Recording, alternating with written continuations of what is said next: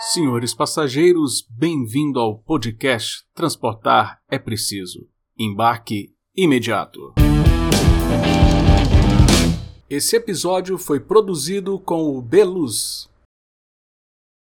E aí, pessoal, beleza? Bem-vindo a mais um episódio do nosso podcast Transportar é Preciso, né? O nosso podcast aqui, Adriano Paranaíba, seu podcaster, nome chique aí. O povo, o povo falou que eu tenho que falar esse negócio, que eu sou host do podcaster, pô. Fala sério, né? Mas tá bom, faz parte da vida.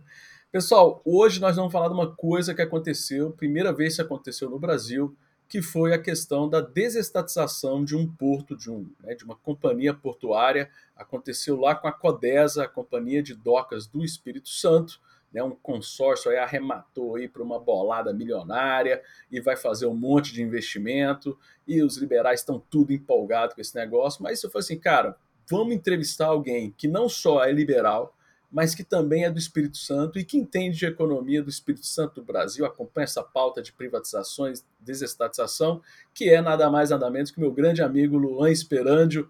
E aí, tudo bem, Adriano Parnabaíba? Vou falar o sobrenome errado, porque você errou o meu também, então tá tudo certo. Mas como é que é? Esperandio ou Esperandio? Esperandio. Esperandio, Mas, enfim, beleza. Adriano, prazer estar aqui com você, prazer estar falando, é sempre um muito bom estar falando aí com, com amigos sobre pautas importantes que têm são capazes aí de, de, causar impacto e ajudar a transformar um pouco as instituições brasileiras para a gente ter um ambiente um pouco mais mais livre e mais próspero, né?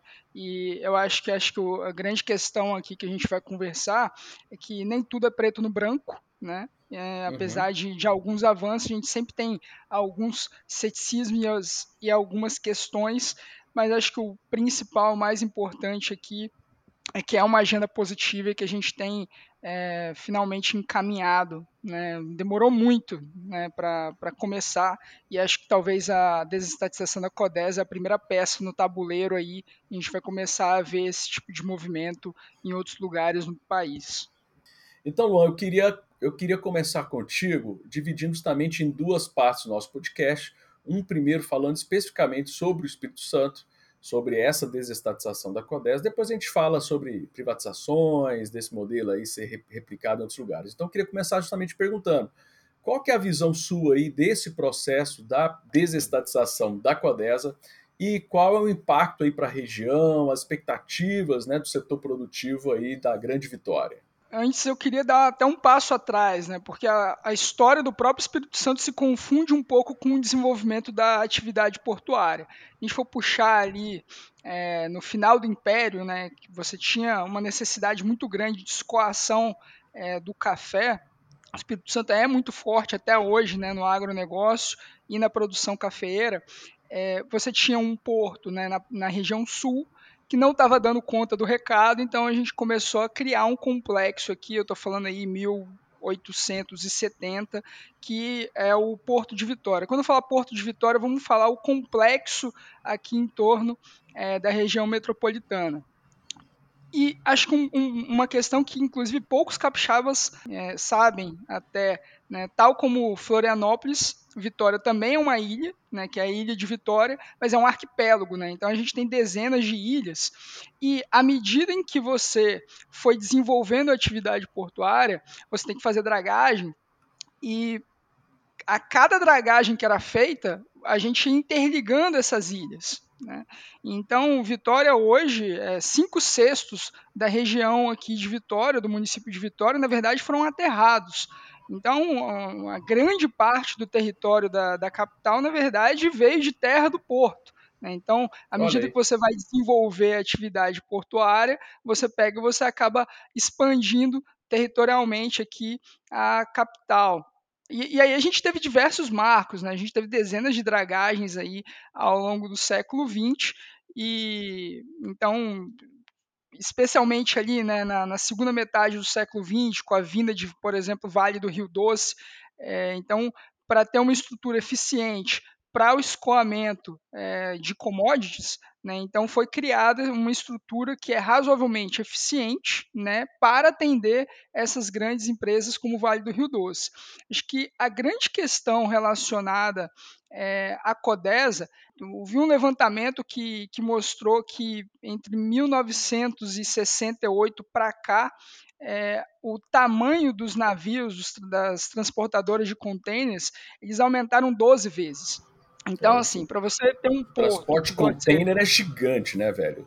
Aqueles Exato. Panamex é gigantesco, né, velho? Então, assim, para você pegar e você conseguir atender bem né, o, a atividade portuária, então você precisa constantemente estar fazendo manutenções e fazendo dragagens ali para expandir essa capacidade e atender é, melhor toda essa logística. E acho que qual que é a grande questão, né?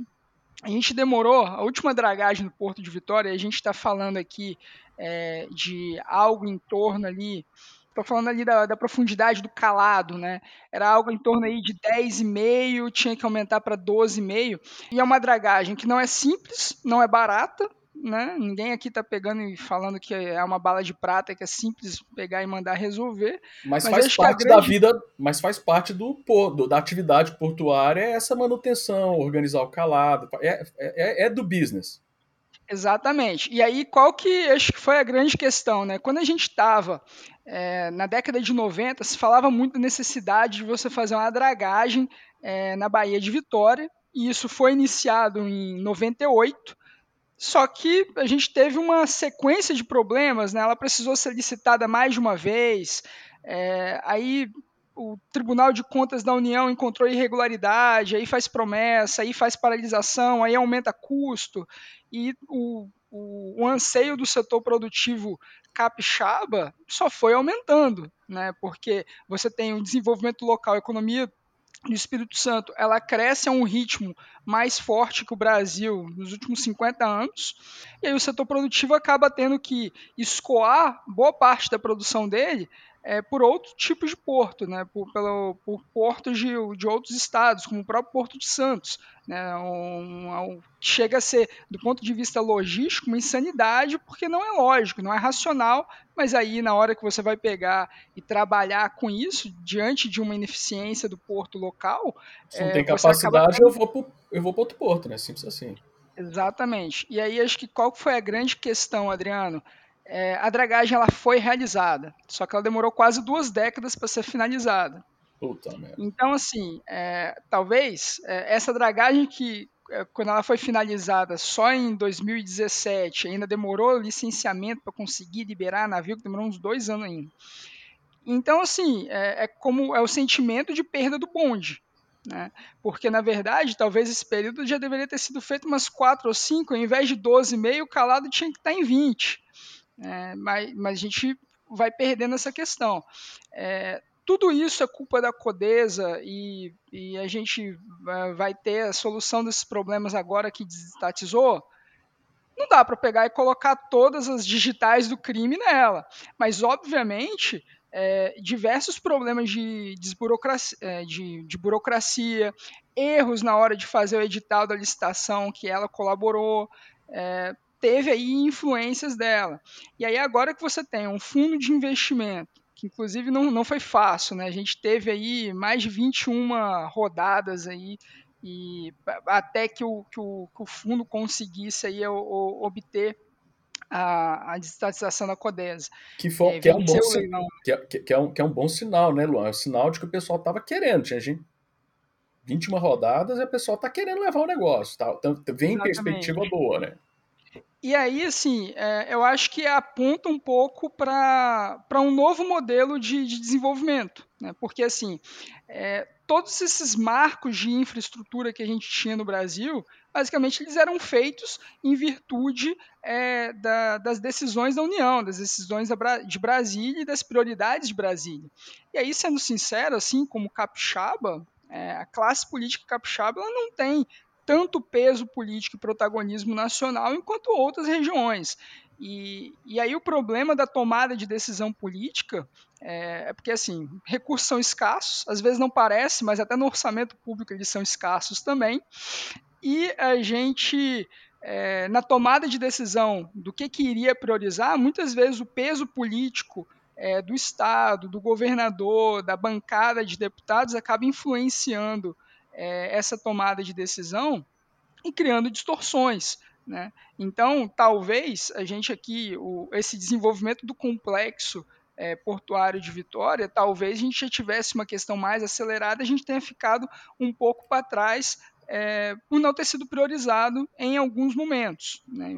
Você pegar e você demorar 20 anos aí para fazer uma dragagem, acho que pode ser um indicativo de que talvez não era bem a prioridade de Brasília, embora a prioridade do setor é, produtivo local ficava desesperado cada vez que isso aparecia no, no, no, no jornal. Então, é, acho que esse é um ponto. Só que aí, acho que uma questão que a gente tem vivido no Brasil como um todo, e aqui acho que vai um pouco além é, da questão portuária, Adriano, mas que tem tudo a ver com o que a gente está falando aqui de que transportar é preciso, é que o modelo de desenvolvimento de infraestrutura no Brasil, ele sempre teve um protagonismo estatal, e a gente chegou a um momento de restrições orçamentárias muito fortes que não sobrou alternativa. Olha só, é, vamos chamar a iniciativa privada, vamos melhorar marcos regulatórios, vamos dar aqui um pouco mais de segurança jurídica para esse tipo de investimento. É, ali, a partir do, dos anos 90, a gente começa a ter, com estabilização inflacionária e macroeconômica, né, talvez ainda distante do que nós queremos e, e merecemos e ansiamos, Adriano, mas a gente teve um, uma revolução macro no Brasil.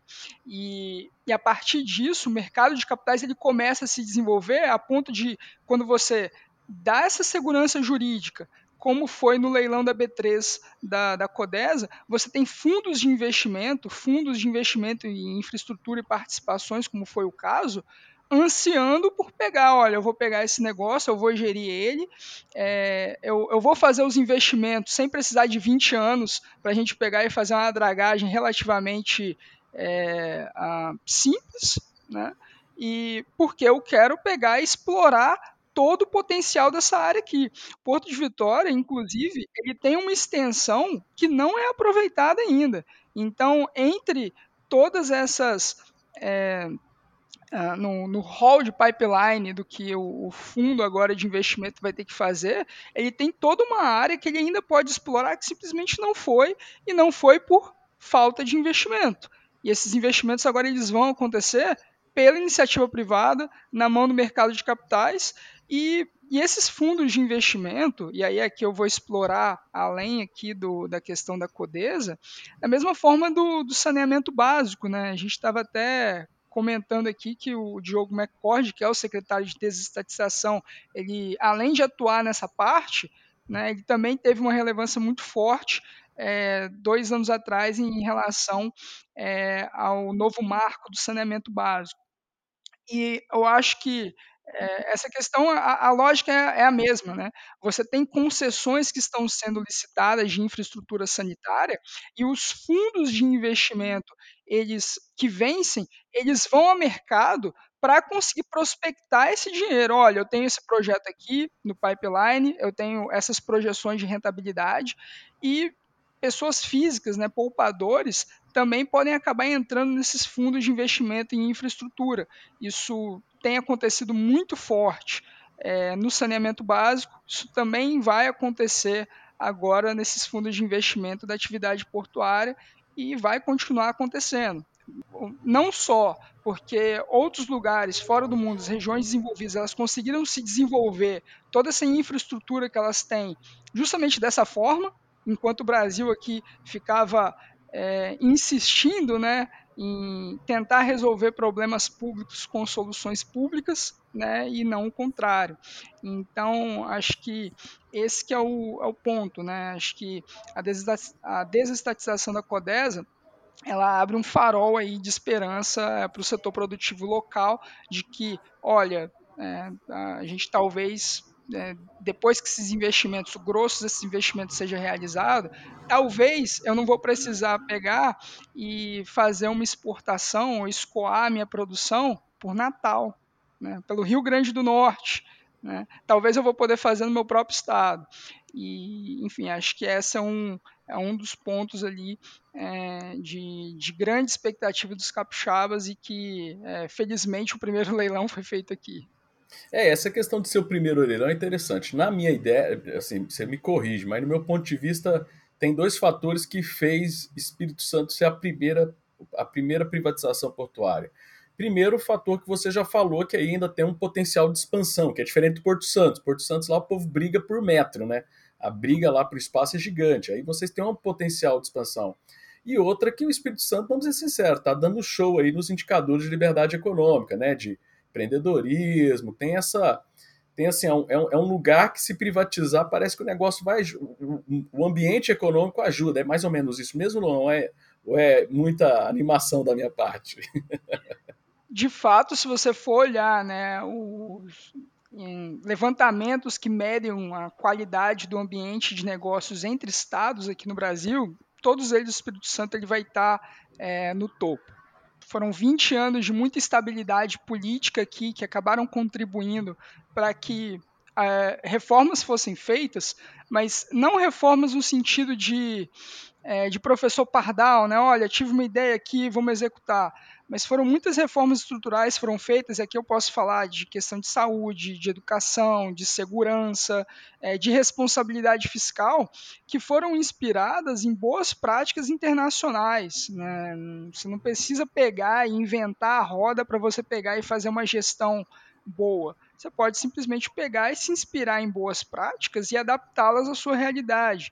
E a gente teve, é, o, nesse século, uma sequência de trabalhos de governos diferentes que acabaram contribuindo para isso.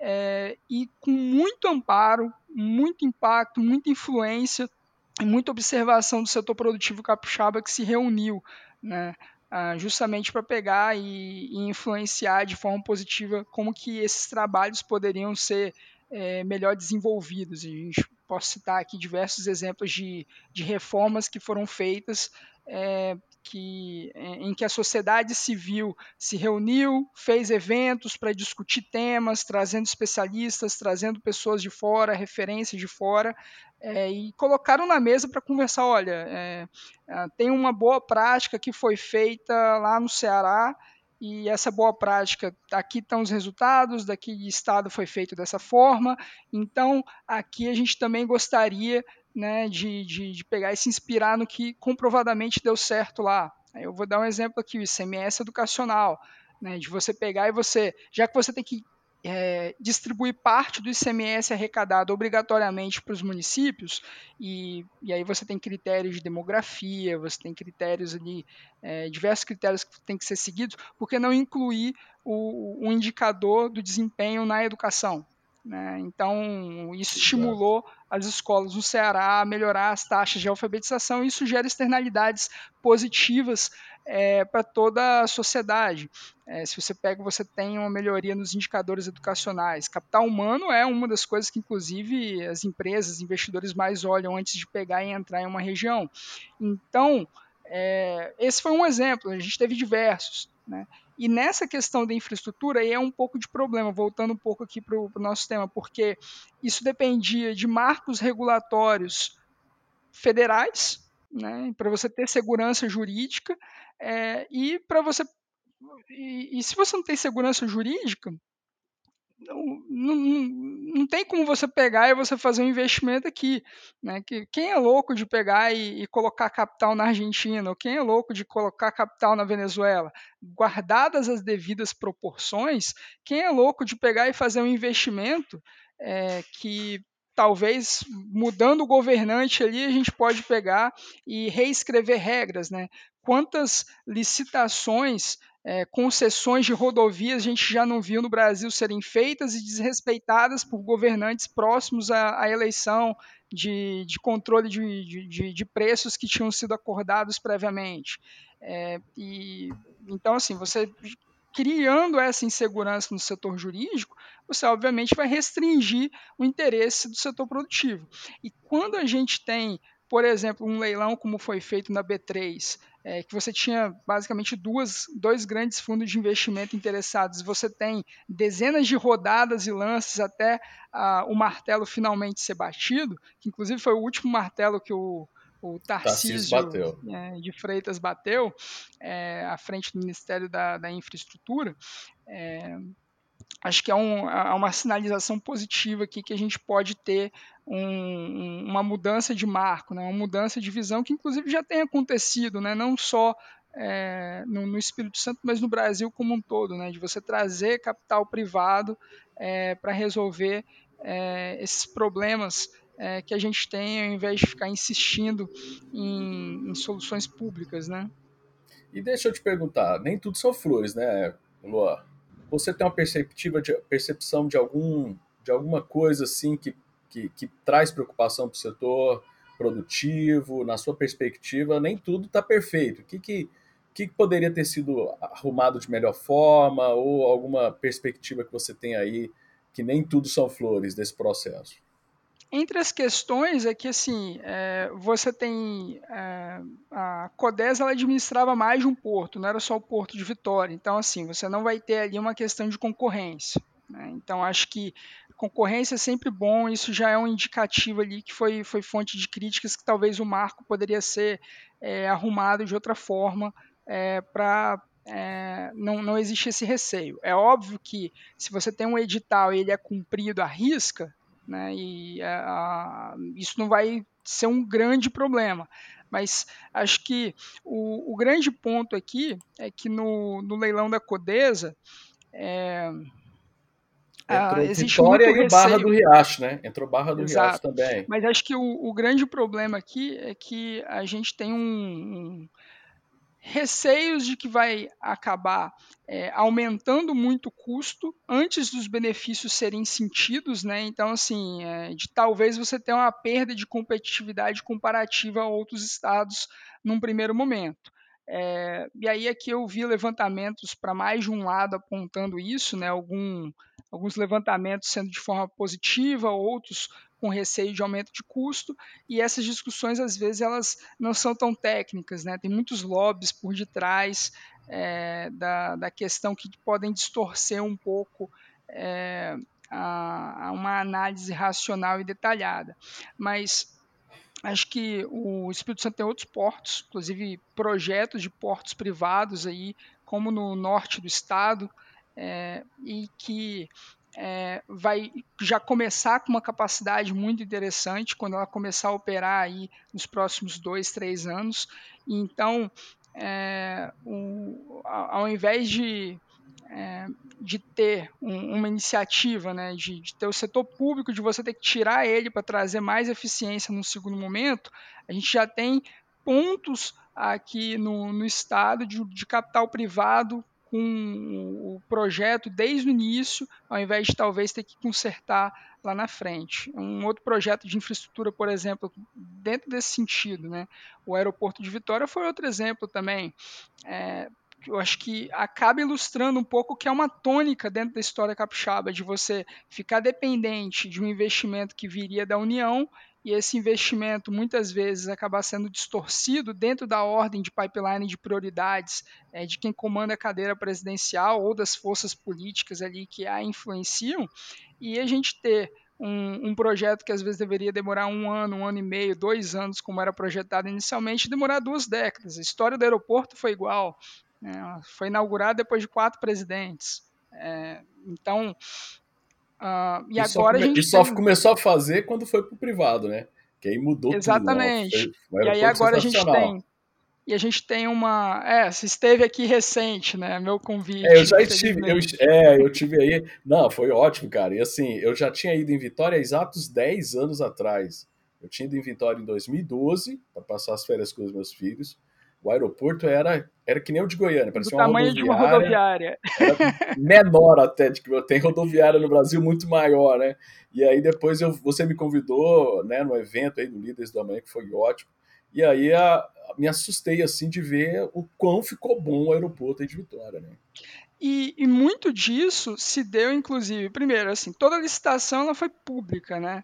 Então, a, a ela só chega em mãos privadas mesmo, é um ano e meio depois de, do aeroporto já estar tá ali na, em funcionamento na parte comercial dele. Mas depois que chegou na concessão é, privada, a concessionária ela tem todo um, um rol e uma visão é, de pegar e criar, num, num, muito mais com o aeroporto que as pessoas vão para viajar, é, de ser um aeroshopping, né, um ponto de encontro na cidade, um complexo ali é, com diversos interesses e visões comerciais que vai muito além de você pegar e você é, ir lá quando você precisar se deslocar. Então, é, e a, nesse caso, a concessionária é a mesma é, do aeroporto de Florianópolis, que é considerado o melhor do Brasil, só que lá em Florianópolis ela já estava desde o início do projeto, aqui ela entrou no meio. E apenas com um ano e meio ali de, de atividade da, da, da concessionária, a gente já tem o aeroporto de Vitória como terceiro melhor do país. Né? E um potencial enorme, tá?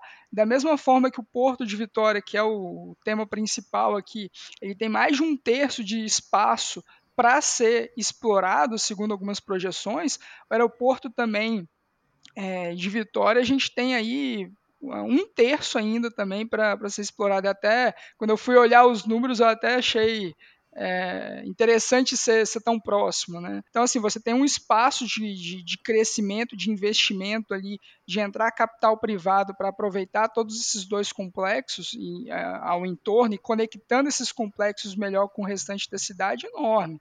Então, e, e de novo, acho que é, o, o, grande problema, né, tem um, tem um professor é, chileno que, que fala isso, né, que por muito tempo a gente procurou por soluções públicas para problemas privados. Né? A gente agora, finalmente no Brasil, a gente parece que está começando a fazer o contrário, ter soluções privadas para problemas públicos, né? E, e, e problemas públicos que estão ali diretamente o setor produtivo vai ser beneficiado se isso for bem conduzido. Show. E assim, é, agora vamos expandir. Você já tocou bastante, já falou um pouco do Brasil, mas especificamente, né? Agora, o Luan liberal que conhece do Brasil todo, cara aí reconhecido e tal. Como é que você vê? Você acha que dá para expandir esse modelo para outros portos? Você acha assim que o caminho é esse? Ou tem alguma coisa além disso para ajustar? Ou dá para a gente acelerar esse processo aí e aplicar no Brasil todo, colocar outros portos aí na, na linha de, de desestatização? Como é que você vê isso? Eu olho a privatização sempre como um norte, tá, Adriano? Mas eu não acho que é, ela pode pegar e ser tratada como uma panaceia em que muitas vezes alguns liberais a tratam, né? Tipo assim, olha, privatiza tudo. É, isso não significa necessariamente que alguma questão vai ser melhorada, né? Depende muito do marco regulatório que vai ser adotado. Aí eu vou dar aqui como exemplo a questão é, da, dos Correios da Argentina. Né? Ele foi privatizado, era um monopólio público, ele virou um monopólio privado. No marco regulatório você não tinha é, regras explícitas de investimento que deveriam ser feitas né, para aumentar a capacidade ali, melhorar a qualidade. É, o esforço ali da, da questão foi tão ruim mas tão ruim que nem sequer a, a, a concessionária vencedora pagou pela alienação que tinha sido feita. E aí, obviamente, você pegou e você trocou o governo. Os preços aumentaram, a qualidade não melhorou. É, e, porque você criou um sistema de, de monopólio privado e, obviamente, você queimou o filme das privatizações na Argentina que estavam pareciam ter um início proeminente nos anos 90 naquele país. Então, é, foi uma tomada de decisão política muito ruim que foi feita justamente é, por esse problema. E, e, aqui a gente não pode cair nesse tipo de erro, né? Acho que é, o mundo hoje é muito mais globalizado academicamente, a gente tem muito mais acesso a informações é, para não cometer esse tipo de erro, né? Para, de novo, você pegar e você se inspirar no que foi bem feito em outras regiões do mundo. E assim, eu também me incomodo um pouco, eu não, não sou um cara que gosta muito de, de jargões e, e slogans, porque apesar de eu reconhecer que eles têm um papel, é, às vezes o meme, né, ele, ele, tem um papel ali de conscientização, mas eu acho que isso pode ser um first step, né, um, um início mas não pode ser, é, a gente não pode pegar e basear todo o movimento em pegar e falar privatiza tudo, é, se não tiver um aprofundamento, né? É, qual é a diferença de alienação, concessão e parceria público-privada? Se a gente não está ali entendendo bem como que funciona cada um desses marcos, fica até difícil você pegar e você é, apontar problemas em determinadas questões ou pontos de melhoria, ou eu ou, é, não cair nesse tipo de erro como a Argentina cometeu na questão postal deles, né, que logicamente foi reestatizado é, assim que houve mudança de governo. Então, é, eu acho que o, essa é uma das preocupações assim que eu tenho em relação ao movimento liberal ao falar de desestatizações como um todo, mas eu, eu, eu tenho uma percepção muito otimista. A gente tem um pipeline de projetos é, de, de concessão é, de rodovias, aeroportos, portos e ferrovias é, ferrovias, inclusive, a gente teve poucos que, que aconteceram, mas a, a gente inverte um pouco a lógica com, com um novo marco aí das ferrovias. É, a gente teve a aprovação da lei da cabotagem, na nova lei da cabotagem. A gente teve a aprovação de outros marcos regulatórios que dão segurança jurídica para, na hora que forem desenhados os projetos e os marcos regulatórios, a iniciativa privada e o mercado de capitais olhe com mais atenção é, e mais interesse às oportunidades de mercado que isso cria. De novo, é invertendo aquela lógica de investimento em infraestrutura com protagonismo é, do Estado passar a ser investimento em infraestrutura com, com protagonismo da iniciativa privada e do mercado de capitais. Show de bola, sensacional. Acho que é isso mesmo, Luan. Eu acho que você falou tudo. A gente tem que ter o, o meme para fazer lá o privatiza tudo, imposto é roubo. A gente tem que, para chegar nas massas, mas na hora do vamos ver, de fazer o processo, tem que estar tá bem embasado, tem que ter esses fundamentos todos, e, e a gente está construindo isso agora, né? A base de um processo de privatizações está sendo construída agora, nesse governo. Então, assim, é, foi onde surgiu esse espaço para esse assunto ser discutido. Bom, então, caminhando aqui para o finalzinho da nossa entrevista, desse bate-papo incrível, da hora, muito bom ter você aqui no, no podcast. Fazia tempo que eu já estava precisando te convidar para vir para o nosso podcast. Queria que você mandasse uma mensagem final aí para a nossa audiência, para as pessoas que acompanham o Transportar é Preciso. Bom, acho que o principal ponto aqui é que a gente tem tido uma, uma agenda e um momento muito positivo para a infraestrutura no Brasil é, com essa mudança de modelo, né, de protagonismo do Estado, passando aí para protagonismo da iniciativa privada, para a gente construir infraestruturas é, que são necessárias ali para acompanhar esse crescimento da economia brasileira e essa retomada econômica é, da economia brasileira, mas acho que um ponto de preocupação que eu tenho é que essa agenda positiva, ela foi criada muito em virtude da necessidade também. Né? Se a gente for olhar é, governos anteriores que tinham um discurso de anti-privatização, também estavam batendo recordes de concessão. Talvez não com marcos regulatórios tão adequados, que não estavam sendo é, atualizados para as necessidades que a gente tem hoje do século XXI, mas é, apesar do discurso anti-privatização, Muitas concessões também estavam sendo feitas e batendo recordes, aí naquele período eram mais infraestruturas ligadas é, a é, rodovias, né, o sistema rodoviário. Apesar disso, né, da narrativa ser uma coisa e, e, e a prática talvez não ser, e, e, eu vejo muita gente pegando e estimulando esse discurso, né, que, que narrativa não importa, importa, importa muito e eu tenho muito receio dessa agenda positiva ela acabar sendo interrompida, interrompida por questões ideológicas. É, a, justamente quando você tem um, uma narrativa, você pega, você cria um flow ali para, por exemplo, a gente estar tá aqui discutindo que transportar é preciso, mas é, e, e, isso ninguém discute, mas a questão é o como. Como que a gente como vai fazer, fazer, isso da melhor forma e, e para que o setor produtivo esteja caminhando, aproveitando todo esse, esse complexo que está sendo criado. Então, é, acho que a mensagem final é essa: a agenda positiva está acontecendo é, e ela não pode ser interrompida. Show de bola. Luan, obrigado pelo seu tempo. Sei que você é um cara muito corrido. Muito obrigado você que acompanha o nosso podcast. E não se esqueça: transportar é preciso e o embarque é imediato. Muito obrigado. obrigado Valeu, pessoal. Forte abraço.